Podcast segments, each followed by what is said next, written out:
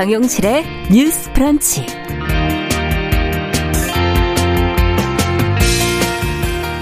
안녕하십니까 정용실입니다. 이른바 정상가족 중심의 제도와 전통적인 성 역할에 대한 수많은 의문이 제기되고 있는 그런 시대입니다.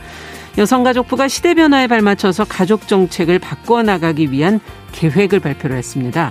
어떤 내용이 담겼는지 좀 자세히 살펴보고 이를 실현하기 위해 노력해야 할 것들에 대해서 같이 또 이야기 나눠보겠습니다. 네, 윤여정 씨 얘기를 왜 뉴스 브런치에서는 안 하나 이렇게 기다리시는 분들 많으셨죠. 어, 우리나라 최초로 미국 아카데미 시상식에서 여우 어, 조연상을 받은 배우 윤여정 씨 이분의 연기 인생 또 이번 수상의 의미를 저희가 수요일 문화비평 시간을 기다려서 준비를 해놓고 있습니다. 걱정하지 마십시오. 또 여기에 대해서 아카데미 시상식 관련해 생각해 볼 것들 또 주목할 만한 수상자는 또 누가 있었는지 전체적인 그림을 외신 보도에서 또 정리해 드리겠습니다. 자, 4월 28일 수요일 정용실의 뉴스 브런치 문을 열겠습니다.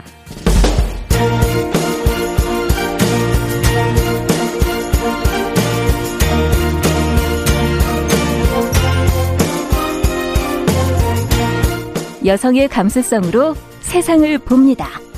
KBS 일라디오 정용실의 뉴스 프런치. 여러분의 의견을 기다립니다.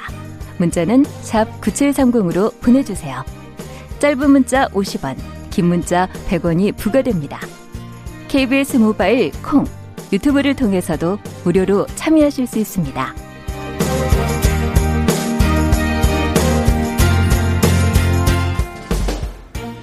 네, 정용실의 뉴스 브런치 항상 여러분들과 함께 프로그램 만들어 가고 있습니다. 오늘도 유튜브로도 500분이 넘는 550여 분이 지금 들어와 주셨네요. 감사드립니다.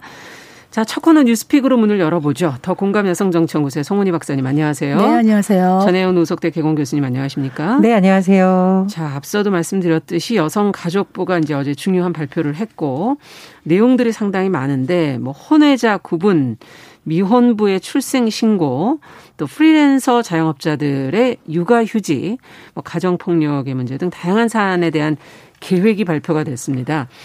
어, 오늘 뭐 한 번에 다 정리가 될지는 모르겠으나 일단 주요 내용들을 간략하게 정리를 하고 저희가 그 중에서 두 분이 또, 어, 어, 짚어봐야 될 중요한 내용들은 또 세부적으로 저희가 다뤄보도록 하죠. 먼저 어, 전혜영 교수께서 좀 정리해 주시겠어요?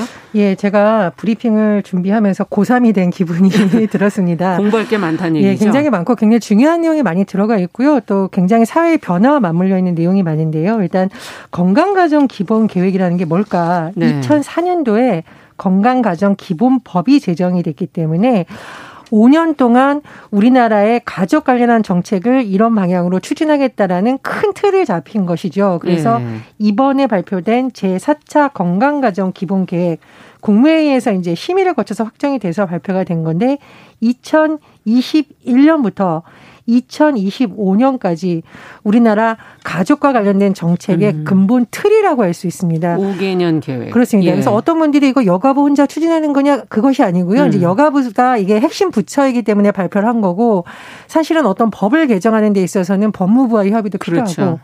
돌봄 문제 같은 경우에는 뭐 중소벤처기업부하고도 협의를 해야 되고 이게 지방자치자체까지 가려하면은 네. 자치단체와의 협의나 나아가서는 뭐 조례라던가 산하 기관의 규정까지 다 적용될 음. 수 있는 큰 틀이라고 생각을 하시면 됩니다. 자, 그런데 이번 건강가정 기본 계획의 핵심에 대해서 대다수 언론이 짚은 세 가지 핵심 용어가 있습니다. 네. 다양성, 보편성, 성평 등입니다. 음. 이 다양성이란 말은 뭘까 생각을 해보시면요. 예전에 우리 보통 가족의 구성 또는 가정이라고 생각을 하면 뭐 엄마, 가족, 뭐, 아빠, 예.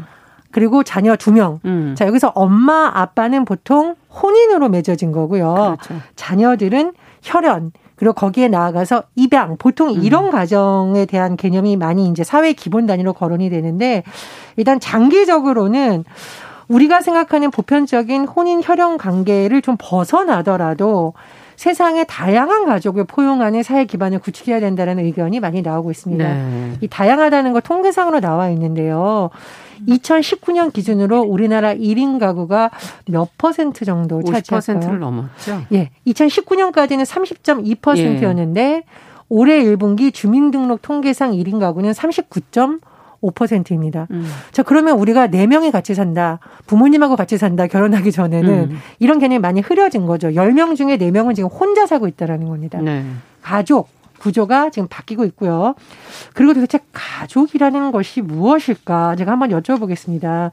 어, 특정인의 언급해서 조금 죄송한데 고 구하라 씨 관련해서 음. 그 생모가 양육을 거의 하지 않다가 구하라 씨 사망 이후에 등장하면서 굉장히 시끄러웠어요. 음. 자, 혈연한 게 맞죠. 네. 법적으로. 네. 근데 이거 과연 가족으로 봐야 될까? 이런 의문 제기됩니다. 네.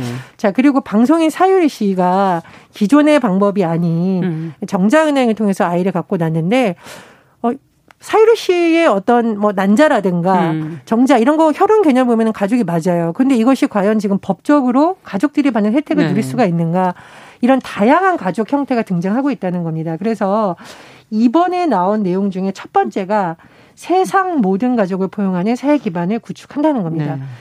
어, 그런데 사실 우리나라에서 미혼 모 관련한 것도 많이 좀 논의가 되어 왔었는데 그동안 부족했죠. 예, 특히 예. 미혼부 정말 사각지대다. 그래서 네. 이 내용 중에 들어가 보면은요. 부, 모의 음. 혼인이라던가 가족 형태에 따라서 중요한 거 아동의 권리가 보편적으로 음. 제한받거나 차별받으면 안 된다라는 정신 하에서 미혼부 자녀 출생 신고 제도가 이제 개선이 많이 됩니다. 그리고 네. 굉장히 중요한 건데 성을 결정하는 방식 이 자녀 출생 시에 부모가 협의하도록 네. 지금 방안이 바뀐다고 엄마 하고요. 성도 따를 수 있고 아빠 성도 따를 수 그렇습니다. 있고. 네. 지금 같은 경우에는 아버지 성을 따르는 게 당연한데 약간 예외적으로 절차를 거치게 이렇게 되어 예. 있는데 예. 부모가 협의해서 선택할 수 있는 방식으로 바뀐다라는 겁니다.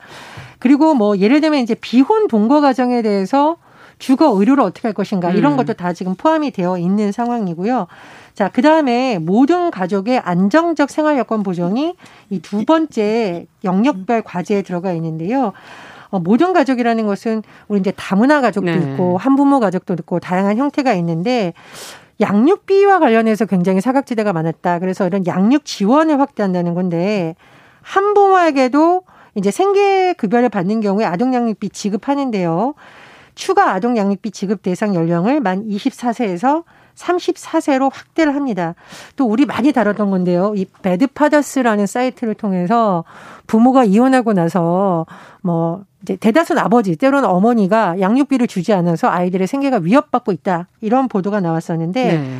만약에 법원이 감치 명령을 내린 후에도 양육비를 내지 않는다. 음. 이런 경우에는 뭐 출국 금지 요청을 한다던가 형사 처벌하는 식의 제재 조처를 강화합니다. 제가 아까 이제 그리고 또 구하라 씨 관련된 얘기, 구하라법 얘기를 했었는데 네. 어, 권리도 강화되지만 권리를 하지 않았을 때의 어떤 의무에 관해서 도 변동이 있을 수 있는데요. 자녀 양육 의무를 불이행할 경우 음. 상속에서 배제하는 법안 이런 안도 들어가 있습니다. 그리고 제가 말씀드렸듯이 어, 가족 다양성에 대응하는 돌봄이라던가 함께 일하고 돌보는 사회 환경 조성을 얘기를 하는데 우리나라가 지금 육아휴직 관련해서 대부분이 임금 근로자 중심. 그렇죠. 정규직, 임금 근로자 중심으로 되어 있다 예. 보니 사실 요즘 늘어나고 있는 뭐 특수고용직, 음. 플랫폼 노동자 이런 사람들은 육아휴직이 굉장히 어렵다는 거죠. 그렇죠. 그래서 음. 아, 육아휴직 급여의 문제라든가 대상을 확대하는 방안도 이 안에 포함되어 있습니다. 네. 아마 이번 내용을 보면서 아우 전통적으로 우리가 알고 있던 가족 제도가 음. 흔들리면서 부작용이 많다라는 그런 우려가 일부 종교계에서 제기되기도 하지만 네. 거꾸로 생각을 해보면 제가 말씀드렸듯이 우리가 전통적으로 생각했던 가족의 개념이 지금 좀 많이 바뀌고 있고요. 음. 실제로 현실에서 존재하고 있습니다. 그래서 여가부에서는 우리가 이렇게 변화하는 사회 제도에 있어서의 차별과 문제를 좀 개선하기 위한 고민을 많이 담았다고 강조하고 있는데요. 다만 여가부는 기본 계획을 발표한 것이기 그렇죠. 때문에 앞으로 세부적인 내용은 법 개정이라던가 각 부처 간의 협의를 통해서 진행되어야 될 것으로 보입니다. 네. 자, 지금 뭐 내용을 고3처럼 정리해 주셨는데, 내용이 워낙 많다 보니, 방대하다 보니까, 음. 저희가 이렇게 들으면은 또 주요 내용이 정리가 좀 잘 안 됩니다. 너무 많아지면. 그래서 두 분이 뽑으시는 주요하게 보시는 부분들을 왜 그렇게 보시는지, 그리고 또 어떤 부분을 조금 더 보완이 필요하다든지, 앞으로 구체적 계획들이 따라야 한다고 생각하시는지 얘기를 좀 들어보죠. 네, 참, 이거 법이 다양하게 여러 조항이 들어가다 보니까 예. 꼼꼼하게 브리핑 해주셨는데 어, 많은 부분에서 중요한 것들이 많아서 제가 일단 좀 눈여겨 보는 부분을 한번 말씀드리겠습니다. 네. 우리가 이제 가족이란 무엇인가 근본적인 질문을 던져야 된다고 생각하는데 네. 건강가정기본법 아까 말씀하셨는데요. 네. 건강 가정이 그러면 어떤 가정이 건강한 가정인가? 네. 일테면 부모가 다 같이 있고 자녀가 같이 살고 이 가정이 건강한 것인가라는 질문부터 시작을 해야 되는데 예. 실제로 아까 1인 가구도 많이 증가하고 있습니다만 여가부가 이제 조사를 한번 해보니까 2019년에요. 혼인, 혼인이라든가 혈연 관계로 맺혀진 가족이 아니더라도 생계나 주거를 같이 공유한다면 예. 생계와 주거를 같이 공유한다면 가족이 될 수 있다라고 음. 응답한 사람이 69.7%. 네. 즉 우리나라 국민의 10명 중에 7명은 이 가족의 개념에 대해서 벌써 변화를 받아들이고 있다. 음. 그렇기 때문에 여기에 이제 법과 제도가 조금 발맞춰 가야 되는 상황이기 때문에 예. 이런 법 계획이 나온 것이다. 이런 말씀 드리겠는데 여기에 대해서 지금 우려하는 목소리도 좀 있습니다. 음. 일체면은 이 사실혼 같은 경우 그리고 비혼 동거 네. 이런 경우를 이 법적인 가족의 개념의 울타리로 넣는 것에 대해서 이거 어떤 어 전통적인 가정의 고유한 개념을 깨는 게 아니냐. 음. 가정의 해체를 더 부추기는 거 아니냐. 이런 일각의 우려가 있는데 이런 부분에 대해서 한번 대답을 하자면 우리가 이제 정상 가정 얘기합니다만 한 개인의 생애를 한번 쭉 훑어보면 어 부부가 살다가 어, 사실 이혼하는 경우도 있고요. 네. 또 사별하는 경우도 있고요. 그렇죠. 그러다 보면 1인 가구로 살아가는 네. 경우도 있고요. 또 어, 법적인 제도의 바깥에서 이렇게 어떤 사실혼 관계를 해나가는 음. 경우도 있거든요. 일테면 요즘 이제 황혼이 길어지고 있는 상황인데 뭐 70대, 80대의 노후에 사별하거나 이별하신 분들이 만나가지고 같이 생활하시는 분들이 음. 있습니다. 그러면 이분들이 10년을 생활을 하셔도 이분들은 법적인 부부가 아니라면 이 한 분이 만약에 응급실에 실려갔을 때 네. 같이 지내는 상대방이요 그 동의서를 써줄 수가 없습니다 수술 음. 동의서를 음. 그렇기 때문에 우리가 어, 생활 동반자법 얘기를 하는 것이거든요. 네. 그리고 젊은층도 마찬가지입니다. 10년 이상 뭐 선배랑 같이 그러니까 동성 친구랑 선배랑 같이 생활할 수도 있는데 음. 어느 한 사람이 갑자기 아팠을 때 아니면 이 사람들이 집을 구하려 할 때이 음. 법적인 가족의 틈이 없기 때문에 주거 지원을 받을 수가 없거든요. 그렇죠. 사실 이런 것 것들은 생애 전반에 다 밀접한 것이라서 음. 이런 부분이 들어가야 된다고 생각을 하는데 지금 어, 뭐 아까 배우자 범위에서 사실혼을 넣느냐 안 넣느냐의 범위에서요. 일테면 혼인신고 하지 않고 같이 살고 있잖아요. 그러다가 가정폭력이 발생하면요. 이거 가정폭력으로 지금까지 인정을 못 받습니다. 음. 엄연히 살고 있는데도 네. 그렇지만은 사실혼이나 비혼 같은 경우에도 배우자로 들어간다 그러면은 가정폭력으로 처벌할 수 있다. 네. 이건 실제로 가정폭력에서 시달리고 있는 많은 여성들에게는 큰 힘이 될 수 있는 그렇죠. 법이다.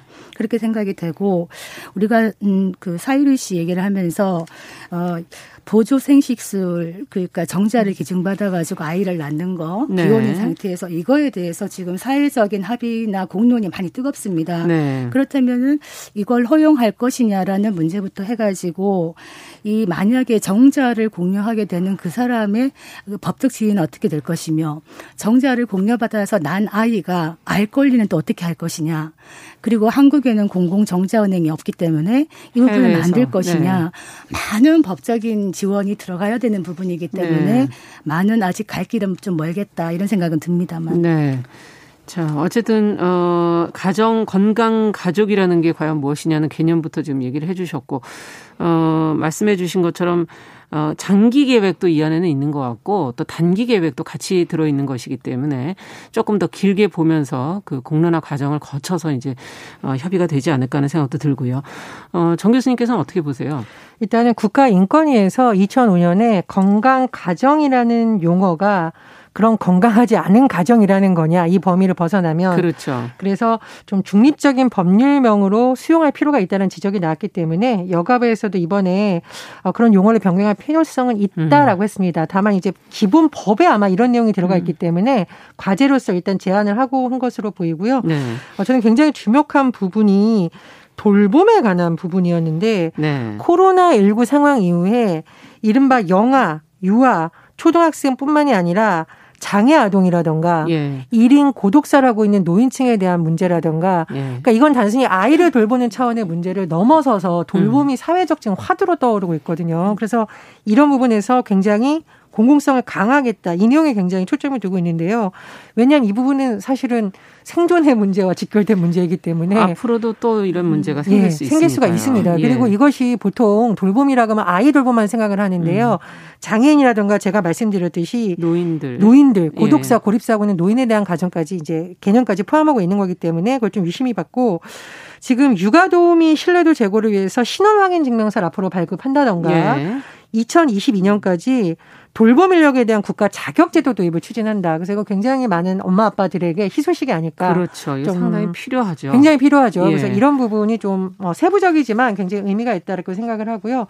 또 하나 제가 어, 주목한 부분은 이 우리나라가 육아휴직에 대해서 많은 진전이 있었지만 여전히 사각지대가 많습니다. 그래서 음. 최근에 고용보험 가입을 놓고도 어, 뭐 프리랜서라든가 특수고용직에 대한 논의가 많이 됐었는데 그것과 맞물려서 육아휴직 제도를 개선하겠다는 건 네. 의미가 있습니다. 그런데 모든 이런 육아휴직과 관련해서는 임금의 몇 퍼센트 이런 식으로 가기 음. 때문에 또 재계 의견이라든가 협의가 필요하죠. 네, 협의가 필요한 부분입니다. 네. 그래서 이런 부분에 있어서 좀 경제계에서도 어, 어 어떤 것이 우리 사회에 지금 음. 필요한가를 좀 귀담아 듣고 같이 논의를 했으면 좋겠다 이런 생각이 들어가고요.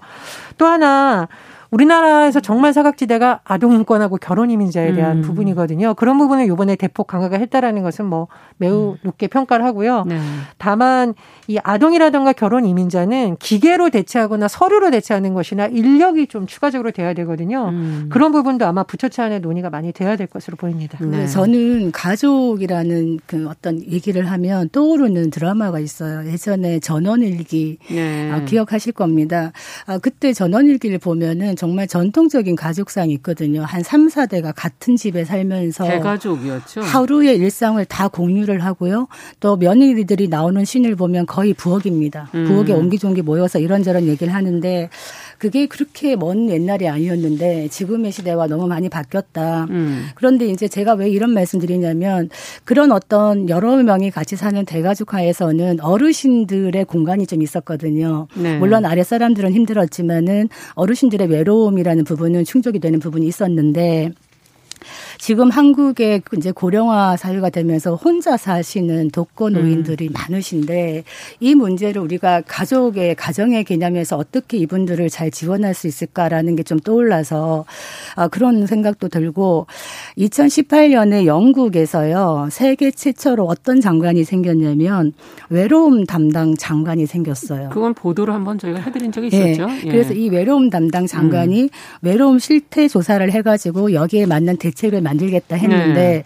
저는 한국도 외로움 담당 장관이 필요한 시기가 오고 있다 음. 이런 생각이 들어요. 우리가 지금 가족의 해체다, 뭐 가족이 많이 변하고 있다 얘기를 하지만 사실은 어, 피와 어떤 혈연과 이런 법과 제도로 묶이지 않더라도 사람은 외로움 존재이기 때문에 꼭 어떤 핏줄이 아니더라도 사회적 음. 연대를 같이 하고 외로움을 같이 공유할 상대가 필요하다. 그런 음. 공동체가 필요하다는 겁니다. 네. 그래서 사회적 의미에서의 가족이 필요하다.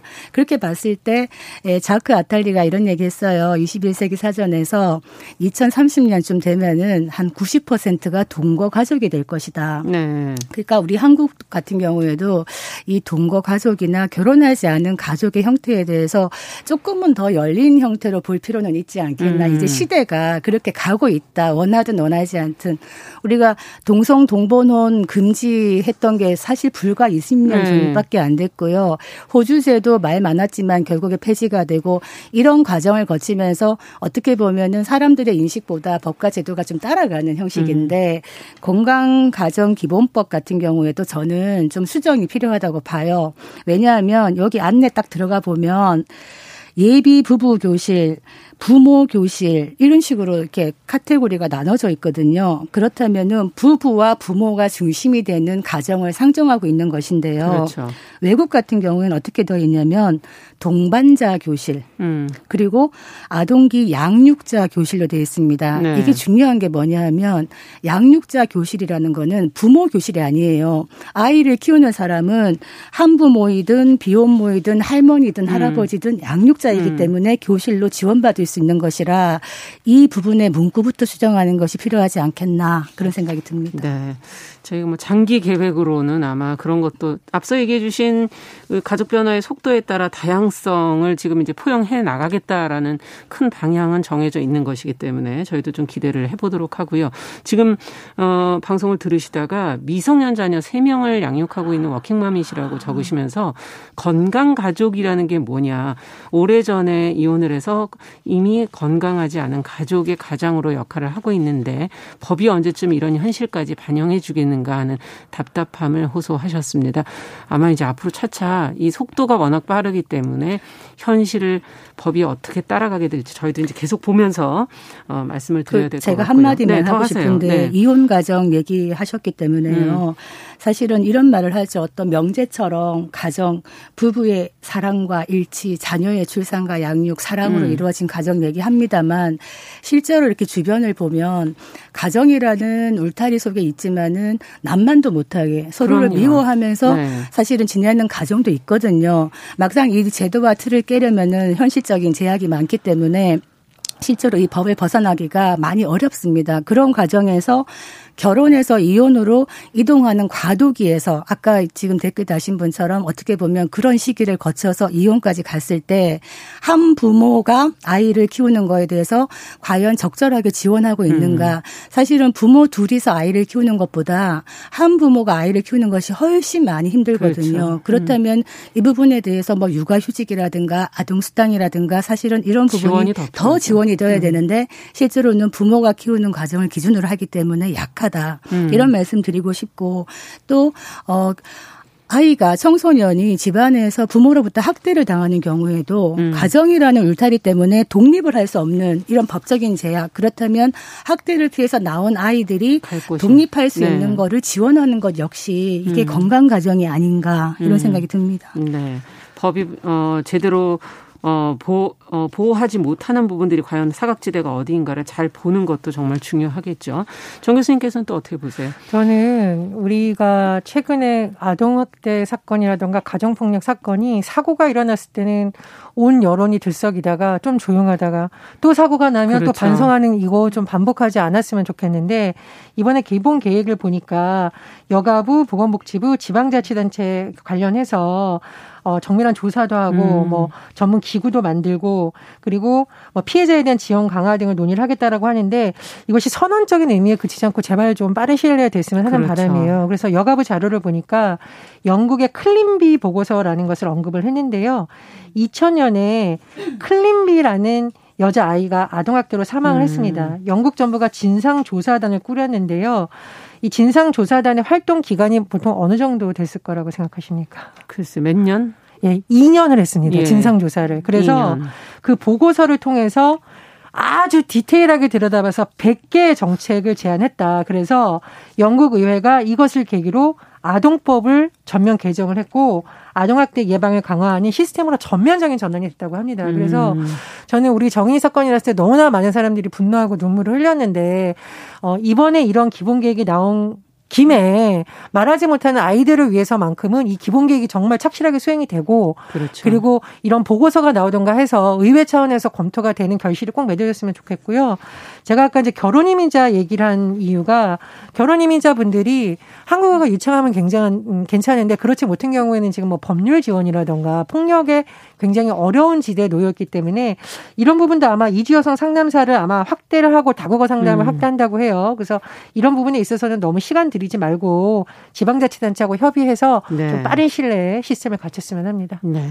같이 사는 동거인들이요 음. 상속 못 받잖아요. 지금 그냥 동거인들은요. 그렇지만 현 현실적으로 같이 살면서 어, 주거를 같이 하고 생계를 같이 하고 기여한 바가 있다면은 이분들에게도 음. 상속을 할 수 있도록 지금 법을 만들고 있어요. 네. 이런 부분은 현실을 반영한 것이다. 그렇죠. 사실 멀리 떨어져 있는 자식보다 옆에서 같이 생활하는 분이 훨씬 가까울 수가 있거든요. 음. 사망 후에 그저 그냥 자식이라는 이유로 그저 부모라는 이유로 전혀 돌보지 않고 있다가 나타나서 재산을 나눠 갖는 음. 것이 과연 정당한가 이 생각이 들고 아까 결혼 이주 여성 얘기했는데 기본 적으로 우리나라 같은 경우에 결혼 이주 여성을 출산의 어떤 수단으로 좀 생각해요. 네. 그래서 와서 어 이혼을 하면은 기본적으로 좀 돌아가는 거를 음. 방식으로 되어 있는데 예외적으로 남게 되어 있거든요. 네. 그게 아니라 결혼 이주 여성들의 인권 같은 경우도 우리가 돌봐야 된다 네. 이런 생각이 듭니다. 네. 무엇보다 앞서 보고서를 2년간 만들듯이 언론도 어, 무엇을 또 중요하게 같이 어, 관심을 가지고 끝까지 추적을 해야 할 것인가 하는 그런 생각도 들기도 하네요. 자, 뉴스픽 오늘 아주 저희가 샅샅이 저희가 살펴봤습니다. 어, 전예현 우석대 개공교수 더공감 여성정치연구소 송문희 박사 두 분과 함께 이야기 나눴습니다. 감사합니다. 감사합니다. 자, 정용실의 뉴스 브런치 듣고 계신 지금 시각 10시 31분이고요. 라디오 정보센터 뉴스 듣고 오겠습니다. 박범계 법무부 장관이 이재용 삼성전자 부회장의 사면에 대해 엄정한 법 집행을 담당하는 법무부 장관으로서 고려한 바 없다고 재차 강조했습니다. 광화문 광장 제9조화 공사를 계속하기로 한 오세훈 서울시장의 결정에 경실련 등 시민단체들이 서울시청 앞에서 기자회견을 열고 토건행정 알박기를 용인했다며 중단을 재차 촉구했습니다. 화이자가 올해 내 알약 형태의 코로나 치료제를 출시할 수 있을 것으로 전망했습니다. 초기 임상 단계인 이 치료제는 코로나19 초기 환자들이 집에서도 복용 가능해 게임 체인저가 될 것으로 기대되고 있습니다. 지금까지 라디오 정보센터 조진주였습니다.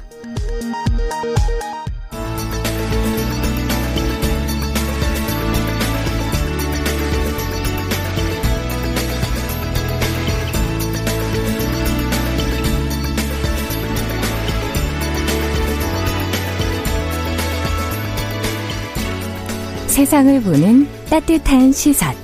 KBS 일라디오 정용실의 뉴스 브런치. 매일 아침 10시 5분 여러분과 함께합니다. 네, 국제사회 이슈를 좀 깊고 넓게 들여다보는 시간 저희 수요일마다 준비하고 있습니다. 국제뉴스 오늘도 조윤주 배신캐스터 자리해 주셨어요. 어서 오세요. 네, 안녕하세요. 저희가 여성 프로인데 이게 그 윤여정 씨가 아카데미 네. 시상식에서 여우 조연상을 수상했는데도 어떻게 안 다루냐.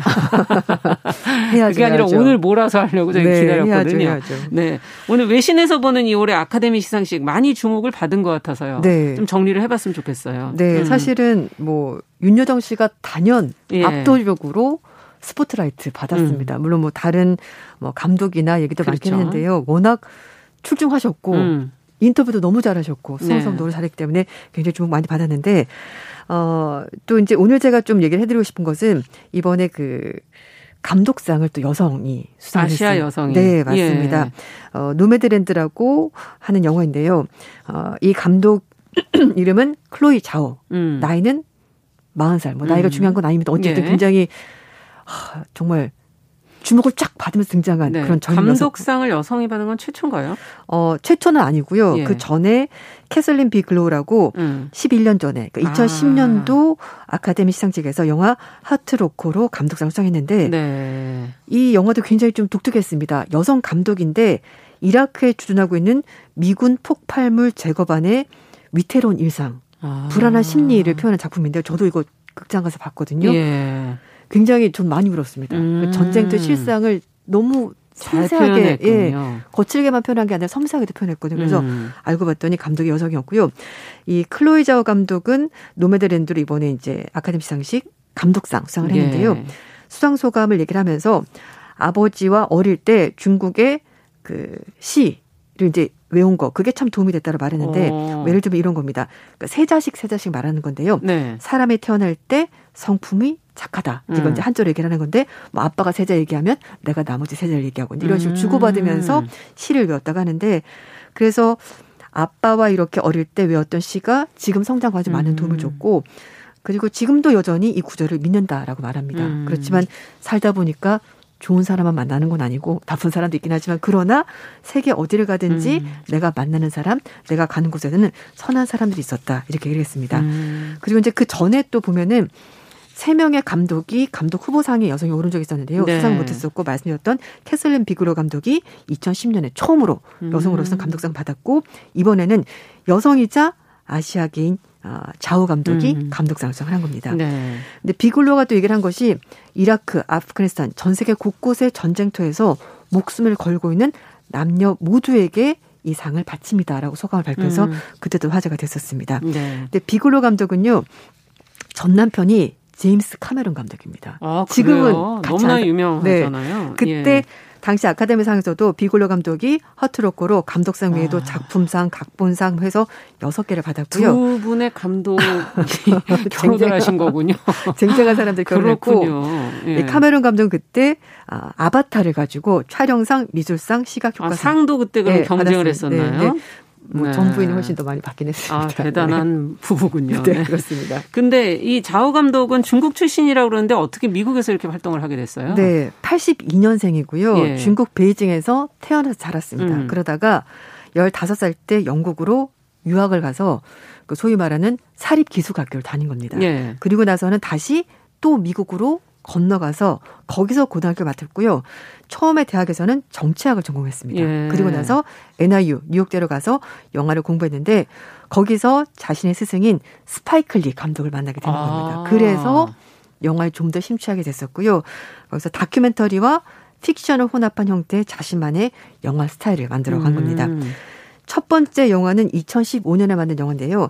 내 형제가 가르쳐준 노래라는 작품인데 썬댄스 영화제 상영이 됐었고 칸 국제영화제 감독 주간 황금 카메라상 후보에 오르면서 영화계 정말 혜성같이 등장했습니다. 그렇군요. 그리고 두 번째 작품은 더 라이더라는 작품인데요.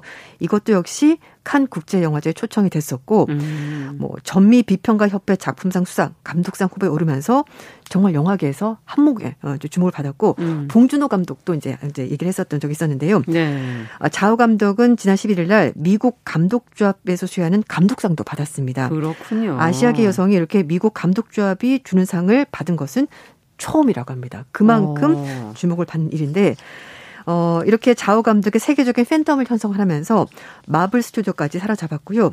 마블의 새로운 시리즈의 이터널스의 감독으로 발탁이 됐고 최근에 음. 각본 작업에도 참여를 하면서 영화 팬들의 폭발적인 지금 최근에 아주 네, 주목을 엄청 관심을 받고, 받고 있습니다. 네. 네. 세계적으로 주목을 받는 감독이 됐는데 네. 정작 중국에서는 음. 근데 이 아카데미 수상 소식을 우리처럼 이렇게 보도하진 않았다면서요? 네, 맞습니다. 왜 그런 거예요? 어, 미국 CNN 방송은 자오 감독의 수상 소식을 전하면서 중국의 정치가 자오 감독의 수상 소식을 방해했다 이렇게 소개했습니다. 음. 어, 원래 중국이라면 이렇게 중국 사람이 잘 나가면 대대적으로 예, 이제 많이 하지 텐데 예. 근데 보여주지 않았습니다. 뭐 국영 방송은 물론이고요. 주요 인터넷 플랫폼도 방송하지 않았는데 어, 이유가 있습니다. 음. 2013년에 자우 감독이 영화 잡지인 필름메이커와 인터뷰를 했는데요. 그때 네. 어, 자신이 유년 시절을 중국에서 보내는데 중국 곳곳에 거짓말이 있었다 이렇게 말하면서 자기가 알고 있었던 정보가 사실이 아니었다는 걸 깨닫고 좀 반항적인 시기를 보냈었다 이렇게 얘기를 하면서 중국에 대해서 좀 비판적인 얘기를 했었고요. 그리고 또 하나는 이건 약간 해프닝인데요. 어, 최근에 중 어, 호주 언론과 인터뷰를 하면서 자우 감독이 지금 미국이 나의 조국이다 이렇게 말했다고 잘못 소개가 된 건데요. 어. 자오 감독이 말했던 거는 미국은 나의 조국이 아니었다는데 이게 중간에 약간 영어가 번역이 되면서 좀 잠깐 이제 잘못되면서 근데 너무 오해를 하면 네, 그러니까 뜻이 너무 달라져. 달라져. 근데 네. 왜냐하면 이제 어린 시절에 중국에서 보냈을 때 거기에 거짓말이 가득했다라고 말했던 전적이 있으니까 자아 감독이 아, 말한 거지 약간 좀 오해가 생긴 거군요. 네, 네 그런 것 같습니다. 그래서 네. 이런 발언이 알려지면서 중국 포털과 SNS에서 자오 감독에 대해서 좀 굉장히 비판적인 음. 얘기가 있었고 그리고 나서는 아예 이번에 이제 시상식도 중계를 하지 않았고요. 홍콩의 주요 방송국도 50년 만에 처음으로 아카데미 시상식을 중계하지 않았다고 아. CNN 방송이 전했습니다. 그렇군요. 네. 과거에 한 발언 네, 하나 네. 때문에 어, 관련 보도를 하지 않았다 이런 음. 얘기네요. 네, 그렇습니다. 네. 그래서 어, 중국에서는 자오 감독의 발언을 두고 뭐 중국 사람 맞냐, 뭐 너가 음. 미국인이냐, 뭐 이렇게 얘기를 하면서 좀 비판이 많았었고 그래서 원래 4월 23일 날 자오 감독의 노매드랜드가 개봉을 하려고 했었는데요. 지금 무기한 연기가 된 상태라고 합니다. 그렇군요. 그래서 CNN 방송은 자오 감독을 이렇게 부정하는 정서에 대해서 시진핑 중국 국가 주석이 집권한 이후에 중국 사회에 너무 국수주의적인 음. 그런 분위기가 너무 팽배하다 이런 네. 얘기를 했습니다. 그러면서 어, 자오 감독이 공식적인 석상에서 중국을 비판한 적 없었지만 예전에 2013년에 한마디 한국 때문에 그녀의 이미지가 이렇게 음. 파괴가 되고 그리고 영화 상영마저 중단됐다라면서 CNN 방송이 좀 안타까운 표현했습니다. 네. 게다가 또 하나가 있는데요. 그 자오가 영국에서 사립기술학교에서 다녔다는 그 얘기 드렸잖아요. 음, 앞서 얘기하셨어요. 네, 집이 좀 잘 사는 집이었습니다. 네. 아버지가 철강회사 임원이었고요. 음. 어머니가 그러니까 이제 새어머니긴 한데요.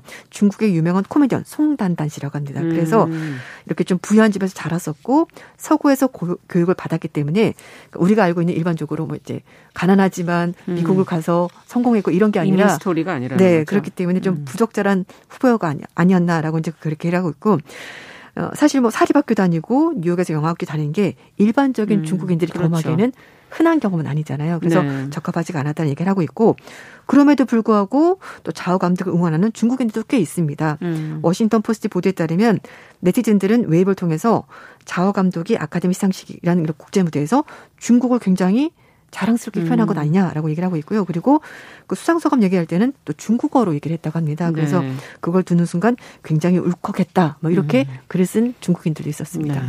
이번에 뭐 자화검도뿐 아니라 이제 미국 영화계에서 열심히 활동하고 있는 아시안인들이 네. 이제 늘어나고 있는 게 느껴지는데 그 중에서도 우리는 또 주목해 봐야 될 게 올해 아카데미 시상식에서의 여성들의 약진을 조금 보죠. 네, 그렇습니다. 음.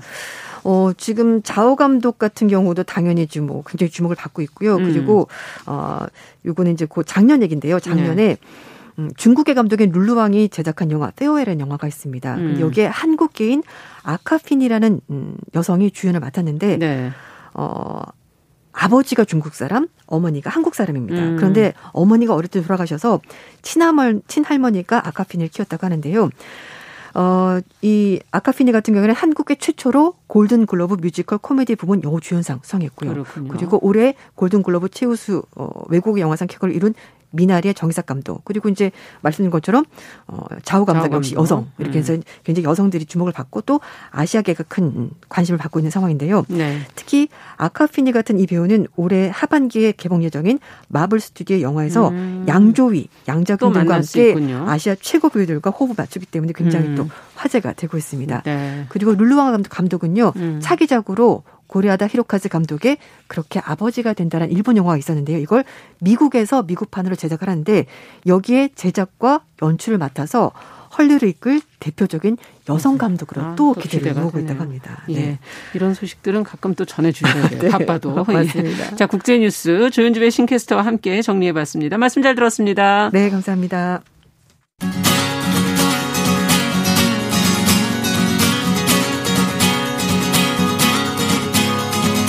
함께 가면 길이 됩니다. 여러분과 함께하는 정용실의 뉴스 프런치. 월요일부터 금요일까지 방송됩니다. 네, 정실의 뉴스 브런치 듣고 계신 지금 시각 10시 43분 향해 가고 있습니다. 자, 이번에는 대중매체와 사회문화 현상을 들여다보는 손희정의 문화비평 시간입니다. 오늘도 손희정 문화평론가 자리해 주셨어요. 어서 오세요. 예, 안녕하세요. 자, 국제뉴스에서는 아카데미 시상식 전반을 살펴봤으면 네. 저희 배우 윤여정 씨 얘기를 여기서 좀 해보도록 하죠. 안 할 수가 없죠. 네. 네. 그동안 뭐 보도가 많이 됐기 때문에 어 많은 분들이 이제 그 많이 방송을 보시고 음. 내용도 좀 보셨을 텐데 이번에 손희정 평론가께서 아카데미의 선택에 대해서 어떻게 평가를 하고 계신지. 네. 뭐 아카데미 선택이 굉장히 진보적이었다 이런 평가를 대체로 받고 있는 것 같은데요. 네. 윤여정 배우가 수상 후 인터뷰에서 이런 이야기를 합니다. 음. 내가 오스카를 받았다고 해서 김여정이 되는 것도 아닌데 음. 라고 하셔서 또 한국인들만 이해할 수 있는 어떤 유머 같은 게 숨어 있기도 네. 했는데요.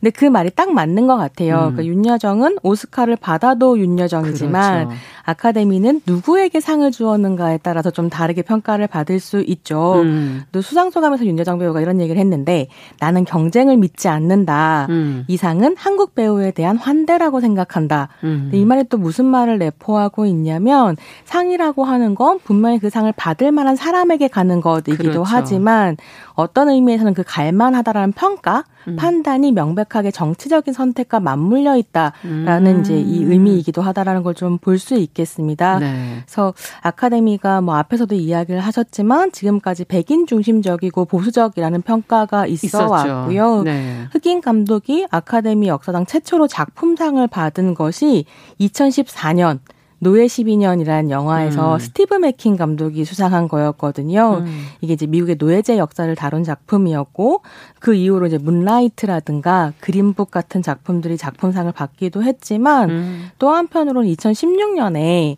88회 시상식에서는 배우 부분 후보 20명이 전부 다 백인이었던 네. 거죠. 그래서 미국의 굉장히 유명한 흑인 감독인 스파이크 리 감독이 네. 백합처럼 하얀 오스카 라고 이야기하면서 보이콧을 하기도 했었습니다. 네. 그래서 이제 작년에 기생충이 상을 받으면서 음. 아 오스카의 새 시대가 열렸다라는 평가를 음. 좀 받기도 했고요.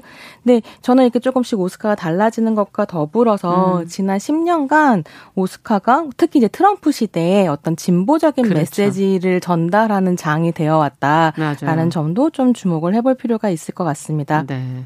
사회적으로는 아시아 뭐 여성에 대한 어떤 폭력이 있는 반면에 또 음. 영화에서는 아시아 여성에 대해서 이게 수상을 하게 해주는 이 분위기가 왠지 또 아이러니하다 이런 생각이 들기도 하는데요. 음. 어쨌든 윤여정 배우의 발언 하나하나가 지금 여기저기서 인용이 되고 있어요. 네, 그렇습니다. 어떤 말이 개인적으로는 제일 아, 와닿으셨어요? 뭐를 뽑아야 될지 모르겠 썼는데요. 음. 세 가지 정도를 음. 말씀을 드리고 싶습니다. 가장 인상적이었던 건 역시 아들들에 대한 코멘트였는데요. 네. 수상 소감에서 이런 말을 했죠. 아이들 덕분에 계속 일을 음. 해왔다. 아들아, 이 자리가 엄마가 열심히 일한 결과다. 음. 이런 이야기를 이제 하셨는데요. 이 말 한마디에서 워킹맘이자 연기 그렇죠. 노동자로서 그가 살아온 50년 연기 인생이 싹 펼쳐지는 음. 것 같은 느낌이었습니다. 맞습니다. 수상 후 인터뷰에서 이제 그런 말씀을 하셨는데요. 음. 연기 철학이 뭐냐라는 질문에 음. 아르바이트를 하다가 연기를 시작했고 남에게 피해를 끼치면 안 된다는 생각에 음. 정말 열심히 대사를 외웠고 내가 좋아서 했다기보다는 절실해서 했다. 음. 먹고 살기 위해 일했다. 이렇게 이야기하셨는데요. 네.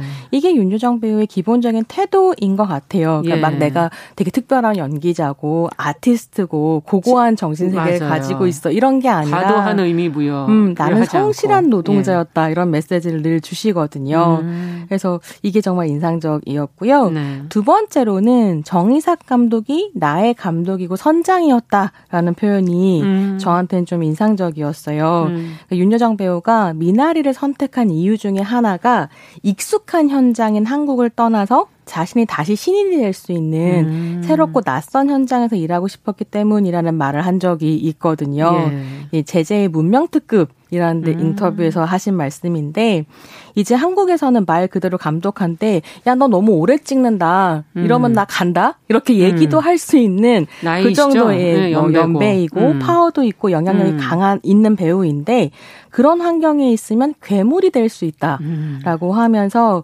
미나리 현장에서는 그야말로 내가 노바디였고 음. 그게 나에게는 도전이었다. 음. 그래서 이렇게 한참 젊은 감독을 믿는다는 것, 음. 그가 던지는 새로운 도전에 스스로를 기꺼이 내놓는다는 것, 음. 이것이 어떻게 보면 어, 윤여정의 힘이고 또 그렇죠. 존경할 만한 부분이 아닌가. 마지막으로 음. 하나만 더 꼽자면 음. 인터뷰에서 하셨던 이야기인데요. 아시아 영화의 약진과 할리우드의 다양성 문제에 대한 질문을 받고 이렇게 말씀하셨어요. 이게 가장 많이 인용, 음. 인용된 말이기도 한데 남성과 여성, 백인, 흑인, 황인종 게이와 아닌 사람으로 음. 구분하고 싶지 않다. 하물며 무지개도 일곱 가지 빛깔이 있지 않나. 음. 우리 모두 평등하다. 그래서 네. 아 이건 정말 마음에 새길 만한 말이구나 음. 생각했습니다. 네, 정말 대단한 어, 분이다 이런 생각이 드는데 음. 그 삶으로 아마 그걸 또 다 보여주고 계시기 때문에 더하지 않나 하는 생각도 음. 들고요. 어. 어쨌든 아카데미가 전부는 아니지 않나 이런 말씀을 하셔서 음. 그 어, 배우로서의 그 삶은 계속 이어지겠구나 하는 그런 기대도 되고 네. 긴 연기 인생 뭐 55년이라고 지금들 이제 어 보도가 나오고 음. 있지 않습니까? 네.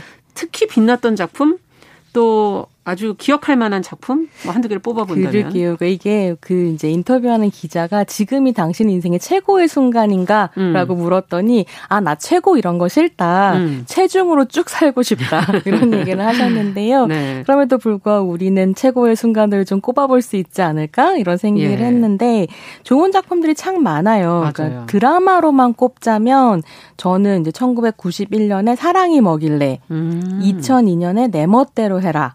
음. 2016년 16년에 디어 마이 프렌즈 이런 음. 작품들을 좀 꼽아볼 수도 있겠고 네. 그다음에 나영석 PD가 tvN에서 만들었던 다양한 예능들 그렇죠. 중에 거기에 출연한 윤여정이 정말 음. 또 근사하잖아요. 그래서 네. 그 여행 예능이었던 꽃보다 누나에서부터 어떻게 보면 그 특유의 입담이랄까요? 음. 그래서 윤여정 어록이라고 하는 게 그렇죠, 대중적으로 나왔죠. 사랑을 받기 시작을 했을 네. 텐데요.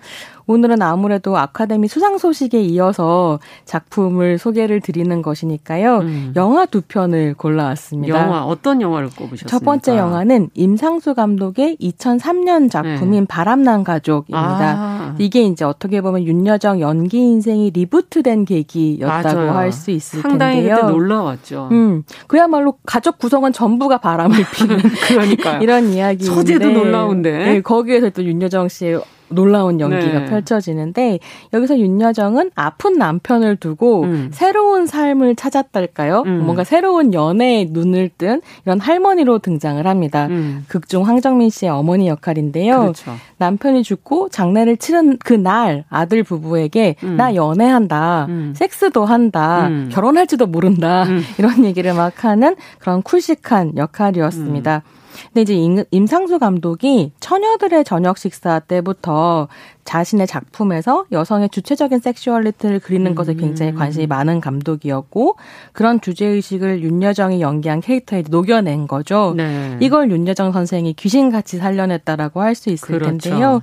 생각해보면 윤여정 배우는 노년 여성으로서 여전히 섹시하고 음. 성적 에너지를 발산할 수 있는 음. 몇 안 되는 배우이기도 합니다. 음. 사실 한국처럼 노년 여성을 무성적인 존재인 할머니로만 음. 생각하고 뭐 엄마와 할머니는 여자가 아니다. 이런 식의 이제 생각이 음. 만연한 나라에서 노년 여성 배우가 성적 존재를 연기한다라고 음. 하는 건 사실은 기회도 잘 없을 뿐만이 그렇죠. 아니라 사실 드라마 쪽에서 예. 이런 기회를 찾긴 사실 더 어렵죠. 어렵죠. 쉽지 예. 않은 일이기도 하고요. 네. 근데 그런 면에서 이제 윤 배우님은 뭐 음. 독보적인 개성을 가진 음. 배우라고 생각하고요.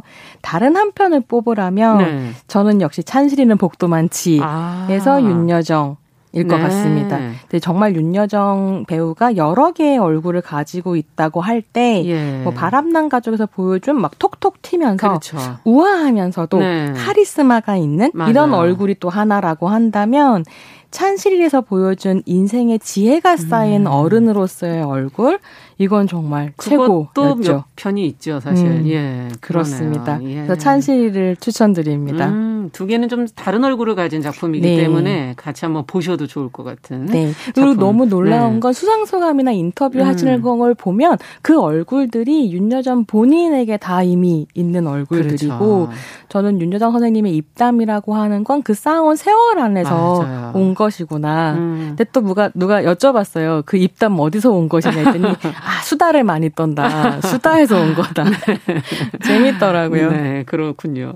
어, 가만히 보니까 참에 영화로 데뷔를 하셔서 드라마에서 많은 활동을 하다가 사실 공백기도 상당 기간 있었기도 했고 네. 그러다가 다시 영화로 오셨던 그 작품 하나하나 선정하신 걸 보면 그 자체로서도 어떤 삶을 추구하고 있구나 이런 것들이 좀 보여지기도 하는 그런 배우가 아닌가 하는 생각이 드는데 네. 그 안에서도 수상 소감에서도 이제 첫 작품 같이 했던 김경 감독 얘기 를 하지 않았습니까? 음. 지금 영화 환여가 50년 만에 지금 재개봉한다는 소식도 지금 나오고 있고. 그러게요. 그 작품 과연 어떤 작품이었을까요? 좀 시간이 지났기 때문에 네. 어 작품 안 보신 분들이 많으실 거거든요. 환여는 음. 극장 가서 꼭 보시면 좋을 것 같아요. 그러니까 이게 이제 사실은 김기현 감독이라는 분이 여성 섹슈얼리티에 대한 공포와 경외를 이제 함께 담아내는 작품들을 굉장히 많이 찍었고 네. 한여나 환여, 충녀 같은 작품들에서 하층 계급 여성들이 이렇게 중산층 남성을 뭐 아. 위에 군림하거나 그 가정을 완전 파괴하거나 이런 이야기들을